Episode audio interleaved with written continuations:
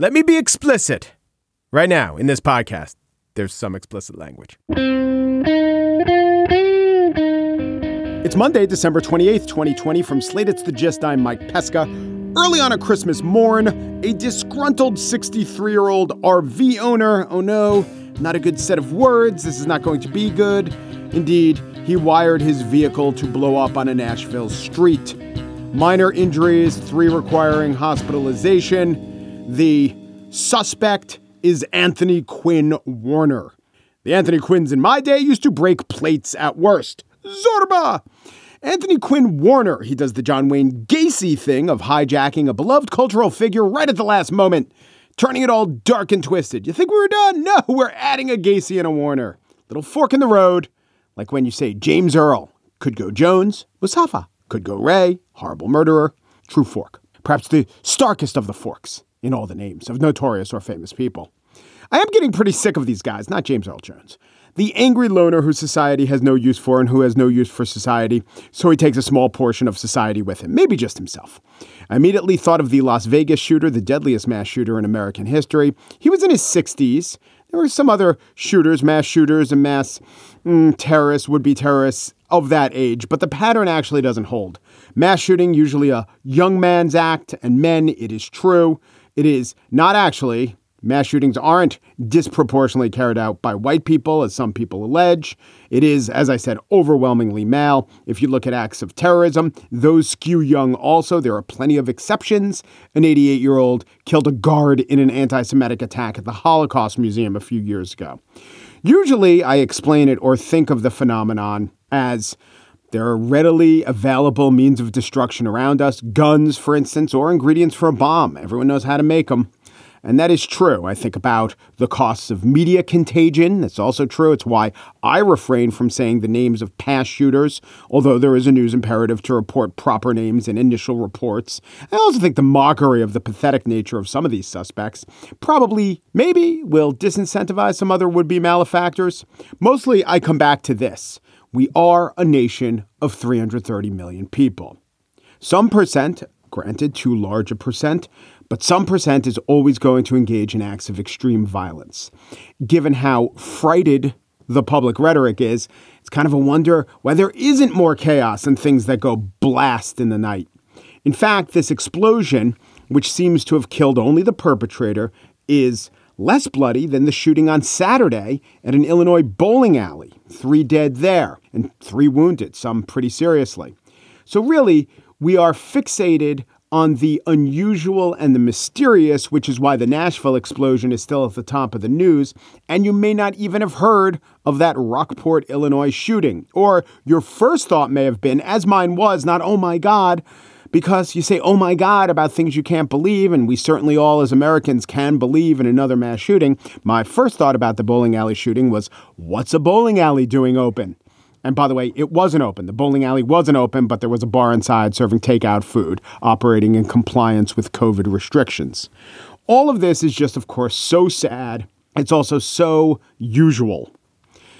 We are a country of 330 million people. I say it to myself again. And every so often, someone or something is set off. And sadly, there doesn't seem like there is much we could do about it except maybe take comfort in the huge denominator and hope the odds stay in our favor. On the show today, my spiel is a remembrance of things Trump with a little extra on top of the usual remembrances of things Trump it is the carrier plant edition. But first, you know the results of the 2020 election, how it hinged on Michigan, Wisconsin, Pennsylvania, Arizona, Georgia, swinging from Trump to the Democrats. But those weren't the states that swung the most away from Trump. Those were just the states that Trump lost as a result of his decreased popularity there. They swung over to the other side. But the biggest losses, the biggest net totals, were in places that he won huge in 2016 and not so huge or as huge in 2020. He lost 5% of his support in Kansas and about 6% of his support in Nebraska. Now, somebody already wrote the book asking, What's the matter with Kansas? And now a similar work is out about Nebraska. Can the deep red run a little more purple there? Rural Rebellion how Nebraska Became a Republican Stronghold, author Ross Benes, up next.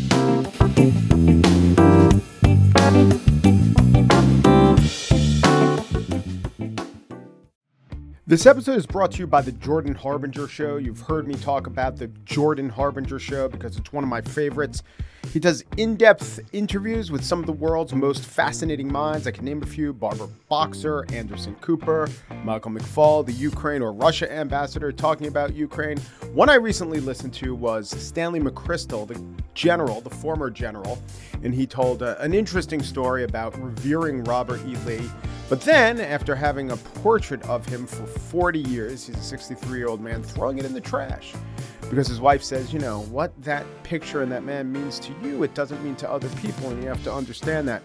And then in the interview, they got around to the point where McChrystal talked about that interview in Rolling Stone magazine that pretty much ended his career, where uh, got to the desk of Barack Obama and it had McChrystal saying, unflattering things about the war effort and just how he talked to his wife and how they decided not to be bitter and not to wallow in it. He could have taken some shots at the process, the reporter, or the president at that point, but he didn't. It was just an overall good interview. It was facilitated by Jordan's excellent interview style. Whether Jordan is conducting an interview or giving advice to a listener, you will find something useful that can apply to your own life in every single episode of The Jordan Harbinger Show. That could mean learning how to ask for advice the right way or discovering a little mindset tweak that changes how you see the world. Search for The Jordan Harbinger Show. That's H A R, like the first three letters, and hard, B I N G E, as in how you'll want to catch up on all the episodes on Apple Podcasts, Spotify, or wherever you listen to podcasts. Over a decade ago, a man named Thomas Frank wrote a book called What's the Matter with Kansas? And in a sentence, the thesis, according to Frank, was this is a place where prairie populism was once prominent, sorry for the alliteration, where the economic interests of the people should lay towards the progressive side, but man, don't they vote Republican, mostly because they've been hoodwinked. Well, now the journalist and researcher Ross Benes has written a book about Kansas's bitter rival, and yet, in matters of politics, something of political twin. It is called Rural Rebellion How Nebraska Became a Republican Stronghold. I am a sucker for sons of the state looking back and explaining their state to me. So I invited Ross on. Hi, Ross. Thanks for doing this. Thanks for having me on, Mike. So, people might be excused for thinking, oh, Nebraska, that's a very red state. And in terms of what the people are actually wearing on most Saturdays, yeah, it probably is the most red state in the nation because, man, do they love the Cornhuskers. But it's not really that red and hasn't always been that red, even during your relatively short lifetime, right? Absolutely. Uh, when I was born, just to give you an example, we had two Democratic senators. We shortly thereafter elected a Democratic governor, Ben Nelson, and we continued to pass uh, progressive legislation and support progressive legislation. People forget Nebraska provided the final vote for Obamacare. So we haven't always been so far right. And um, I think people forget that because of where things are now. But if you just look back 20 years ago, we were actually pretty middle of the road ideologically. Well, people might forget about the final vote for Obamacare unless you prompt them with the reminder of the Cornhusker kickback, which was a vilification of, well, as you write in your book, a somewhat normal political process. I, I will credit the Republicans for coming up with the catchy title. Basically, Ben Nelson was the final vote to help block the filibuster, and Harry Reid was trying to gather all the Democrats to get in line. And according to President Obama's memoirs and everyone else except for Ben Nelson. Uh, ben Nelson made his vote contingent on Nebraska receiving federal funding for Medicaid for him to support Obamacare, which you would think would be a good thing. You bring in money to the state. This is just kind of how vote trading works. But it got blown way out of proportion, and they Republicans tagged him as this like backroom shady dealer, and it you know effectively kind of drove him out of office. He decided not to run for reelection after the backlash. To pull back a little bit, while an outsider or even maybe an economist would say it is in the economic interests of the people in the state to vote more for a progressive agenda. The people in the state might not be tricked or hoodwinked into not voting for that agenda. They might identify with the Republican Party more based on social issues. Indeed, they do. Just mm-hmm. on the social agenda, you know, explain why a Nebraskan shouldn't vote for someone who lives his or her social values and will champion that on a federal or state level. Well, a lot of it, unfortunately, is feeling and emotional based. It, it isn't, you know, people don't live like they're Spock and do this cost benefit analysis, and, and they may be low information voters. I, I think when we boil things down to economic interests, uh, that's just one type of interest for the for the people I knew. A lot of the things they cared about were those social wedge issues, you know, like abortion and guns, and uh, that's something that has been bred into them, and it's reinforced by living in those towns when everyone else feels that way and talks about it at the bar or at church or at Friday night football games. So I think it's kind of patronizing if we tell them you need to vote how we tell you to vote. And the more you do that, the more you drive those people away. No one's no one who's very conservative in a small town is going to suddenly flip to being a Democrat because you tell them it's in their best interest and you should do it if you know it's good for you. If anything, it drives them into uh, a defensive position and then they come out kind of aggressively like they did when they voted for Trump, where they will double down and they'll come harder on being conservative. You know, I, I also think that there's a lot of stuff that gets melded into like one amorphous mass. People there have frustrations with the Democratic Party, the mass media, the university, all, all these things that are kind of boogeymen for the conservative yeah. movement. They're all very different things. You know, just because you're a journalist doesn't mean you have any connection to the Democratic Party. But they have this like this big ball of like liberal animosity and it shows up when they identify with Republicans no matter if the Republicans support a position they don't favor and just to give you an example Nebraska passed minimum wage increase through ballot measure and mm-hmm. Republicans fought that hard and they were very against it but Nebraskans aren't heartless and they voted for it but that didn't change their opinion on Republicans but doesn't that indict the Democratic Party just as much as it says something about the Republicans? The Democrats are literally championing the policies that the voters want, but the voters aren't voting for the Democrats for some reason. And I would think it has to do with branding or associations with these social issues that they find abhorrent. I, I would say there's definitely a branding issue, and I would say Democrats were asleep at the switch when a lot of this stuff happened in middle of America. And it's not just Nebraska, it's all these states with low population density where partisanship has become predictable by their low population density. You know, the more Democrats double down on their more like liberal and urban core, it contributed to bigger losses in these places with low density. Well, I mean, I think that the political science is clear on this that once a policy, even a policy favored by swing voters, gets attached to one party, then party uh, polarization kicks in. That's a well known phenomenon. I mean, I just talked to David Shor and he says, look at gay marriage. It's getting more popular, getting more popular. 1994 becomes politicized and associated with Democrats, takes a dip in popularity, and then it becomes more popular again. So I don't know if you blame Democrats or blame Repub- or Republicans for blaming Democrats, but there's certainly an association with a party that's not working for most Nebraskans. There definitely is that association. And part of it is I think, self inflicted. Like in Nebraska, for instance, Democrats haven't really regularly appeared in these rural places. They haven't run competitive candidates. I mean, in, in 2018, they had to recruit a Republican state senator run for governor because they had no one who could run.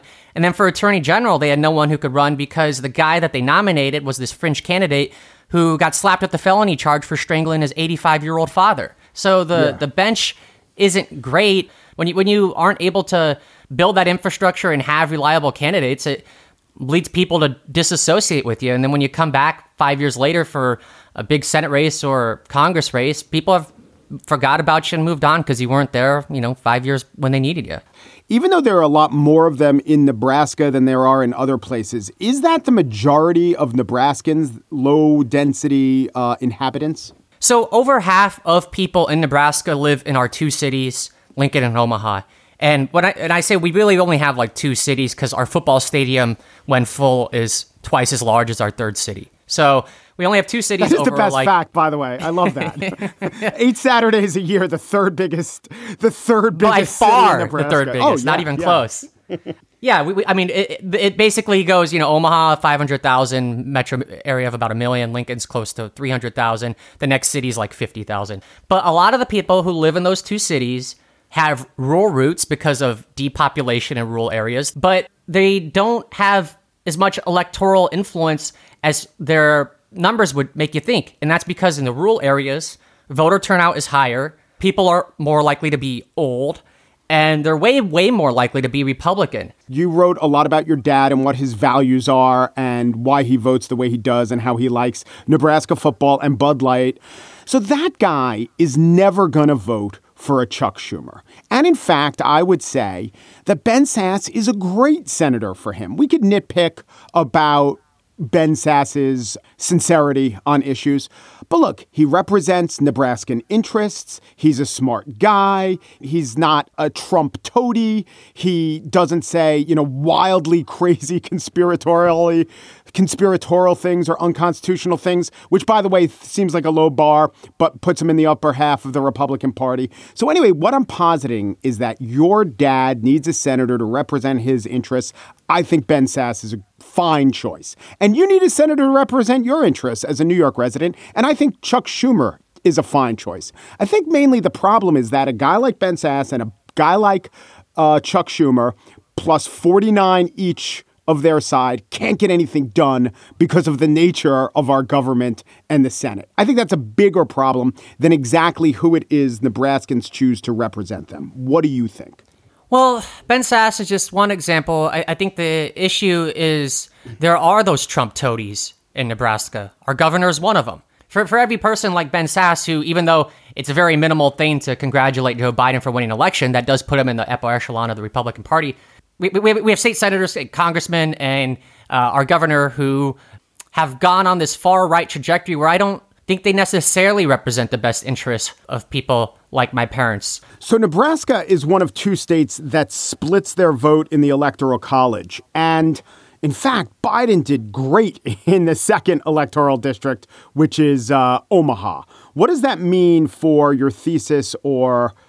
The Democratic Party or analyzing politics as we do through the prism of the Electoral College. I mean, to me, that indicates if the Electoral College didn't exist or if we maybe apportioned it by congressional district, uh, especially fairly drawn congressional districts, it wouldn't be that dire a situation that Nebraska was so radically Republican. No, yeah, it definitely wouldn't be as dire if, um, you know, like Omaha had its own say in things, like like they you know like they like they did with um, with the presidential election because of the weird way that we split our electoral votes. But that said, um, while um, Biden did well, Don Bacon, uh, Republican congressman, still easily won re-election. I would say that's more of a dissatisfaction with Trump, but that they still didn't really embrace Democrats.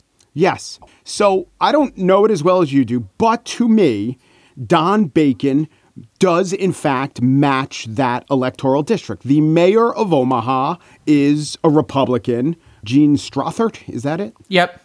So she's a Republican. She's been elected a couple times. It is, though it is a city, um, it is overwhelmingly white, and it's not a very liberal city. It's just not a very liberal place. It, to me, guys like Don Bacon winning there and going to Washington and serving, it's fine. It's more than fine. It's representative of the people. If most Republicans were like Don Bacon, I don't know that there would be a book like yours. Yeah, if most Republicans are like Don Bacon, I probably wouldn't have been motivated to write this book. You know, it was the the craziness of Trump's takeover of the Republican Party and um, things that happened within our state, like with the governor and um, state senators, that that led me here. But I mean, yeah, you you read my book. I, I don't have nearly as much criticism of, of Don Bacon as I do of um, you know, other Nebraska Republicans. Bacon does an okay job. What's frustrating though is when when he ends up just becoming a, another vote to do something crazy that Trump wanted to do, or right. you know, if he becomes obstructionist with Biden, which I mean, it's way too early to say that would happen, but it just given how Republican Congress has treated previous Democratic presidents, I almost expect it to happen. Right, right. It's part of the polarization of our system and why it's logical to only vote for the R or D as much as you don't want that to be true, but you know, you vote for the voting for the person means that person will be voting for their leader, and that leader will be obstructionist to the other party's president. And so, might as well, with very rare exception, just vote for the political party to serve your interests in America today.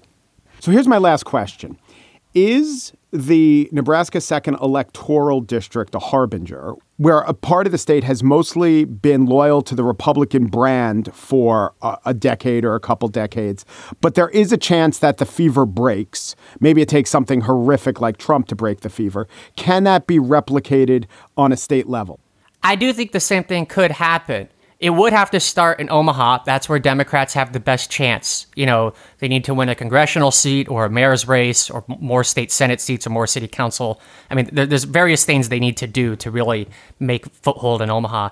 And if they do that and they can convince more of the state to join with them, perhaps um, they could influence the Republican Party to not be so extremist to appeal to voters, and then we could get more moderate Republicans um, than you know some of the far right people that we're putting in today. But I, I don't see it happening in the next few years, unfortunately. Uh, but it's, it's definitely possible. I think it'd be unwise to act like we're in this forever. We're just in this weird point in time where this state full of very friendly people has um, widely adopted the orthodoxy of a kind of a nasty party right now. The name of the book is Rural Rebellion How Nebraska Became a Republican Stronghold by Ross Benes. Thanks, Ross. Thank you, Mike.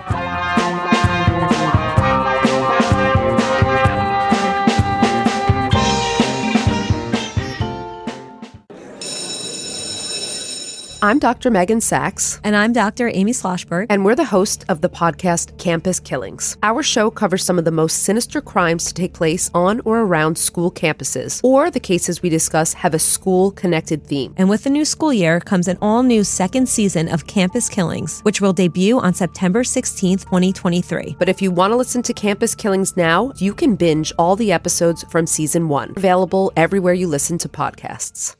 And now the spiel which will also be a remembrance of things Trump.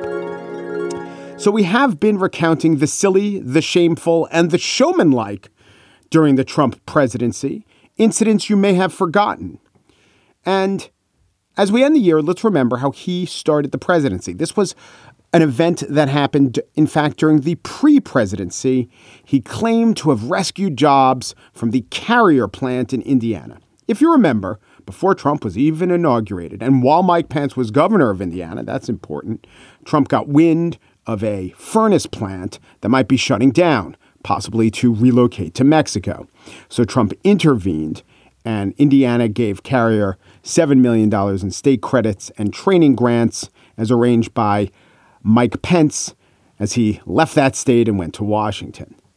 Now, this whole arrangement did open the president up to charges that he was setting up a moral hazard, meaning more plants or businesses would threaten to leave to extract governmental goodies. It also wasn't scalable. Trump couldn't save American manufacturing writ large, one sympathetic plant at a time.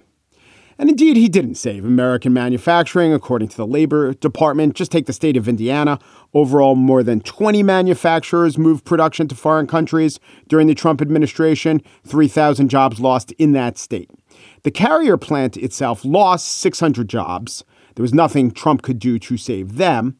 But he did save, I guess if you want to call it save, his intervention caused 600 employees to retain their jobs, good paying jobs, union jobs. This would all be a neat story, I guess, either way, if it really worked out or if it really didn't. If we could say, you know, Trump couldn't save any of the jobs. You know who he is. He's just the purveyor of Trump vodka and Trump University. He's nothing but a flim flam man who sells the Trump sizzle but bankrupts Trump steaks. But it's not exactly true with Carrier. There are 800 workers there who probably wouldn't be there but for presidential or about to be presidential intervention. Yes, it took state grants to save the jobs, but it comes out to about $8,000 per employee. If that's all it takes, states should put forward that amount of money to save these 60, 70, $80,000 a year jobs. Now, the jobs, however, they are kind of grueling. The New York Times checked in on the plant a couple times during the course of Trump's presidency. In 2018, they found the workers there experiencing low morale as the plant was beset by absenteeism and the belief that moving to Mexico would happen once Trump left office. A worker was quoted in 2018 as saying, As long as Trump is in office, I will have a job. In 2020, the Times went back, quoted a different carrier employee saying, Trump is the reason we have our job. As long as he was in office, we were safe. The plant actually hired an additional 300 workers, but this barely eased the load of the ones already there. They were forced to work, in some cases, 30 straight days with no days off. The Washington Post also covered the carrier story. They filed an ambitious piece a couple of weeks ago, looked not just at Carrier's Indiana plant, but the Monterrey, Mexico plant that sucked away so many of the U.S. jobs. Carrier's labor costs in Mexico are 80% less than they are in Indiana. And this means that the calculation for all international companies, it's just undeniable. And the policies of any administration, let alone Trump's Potemkin village style administration, it could do nothing to shape the modern global economy. Beyond the 800 jobs that Trump quote unquote saved, Trump hurt the workers and many such workers with tariff policies, which not just the carrier plant, but hundreds of other plants and thousands of other workers suffered under. They never got a press conference or repeated check ins from the media. I would say that's the lesson of this plant and this story and this president. Sometimes the part doesn't stand for the whole. Sometimes the example is not an example of anything bigger, it's the exception. Donald Trump likes the grand attention grabbing gesture, a lot of politicians do, but doesn't pair it up with follow up or policy that can scale. He would point to a single plant and say, That, that's my manufacturing record. He would point to the pardon of five or six black people at the recommendation of Kim Kardashian and say, That's my criminal justice record. He would repeatedly hug an American flag and say, That's the evidence of my patriotism. Now, it's not like those disinclined to believe Trump would buy any of this, but there was so much else to track down during his administration and to fact check that those little lies, those little examples were allowed to stand.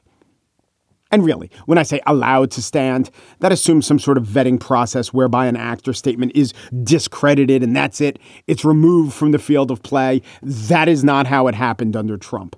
The carrier plant is still operating to some extent anxiously and under a lot of stress. That actually is a metaphor not for the Trump presidency, but for America and the state of manufacturing and industry in America today. The thing that is a metaphor for the Trump presidency is the attempt to use this plant and so many other little examples as metaphors at all. The workers in the plant predict their jobs will not remain for long. All macro trends indicate they are right. And when they're working in distribution centers at two thirds the rate of pay of the carrier plant or in donut shops at one third the pay, few in America will remember that these workers were once held out as an example of the exception and not the rule. Though maybe some people will remember, maybe you or I, and that is why we engage in these remembrances of things Trump.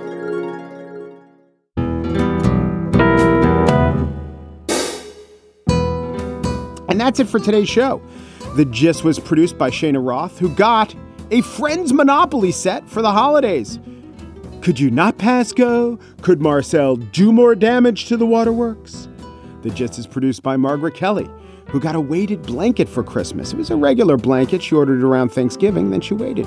Daniel Schroeder also produces The Gist. He got a Bundt cake tin for Christmas. This replaces his much less reliable hit and run cake tin. Alicia Montgomery is executive producer of Slate Podcast. She missed today's meeting, so I can't broadcast the holiday gift she got. But let us assume that it was a Theragun, which is what happens when you say, I want the ray gun, but concerned family members pretend not to hear you exactly. The gist. This holiday season, you've had the eggnog, the Christmas ham, the Christmas cookies, the Christmas ale. And now you've given yourself the most lasting gift of all gout. Give the gift of gout this holiday season. Gout, it makes a great stocking stuffer. Umpru depru dupru, and thanks for listening.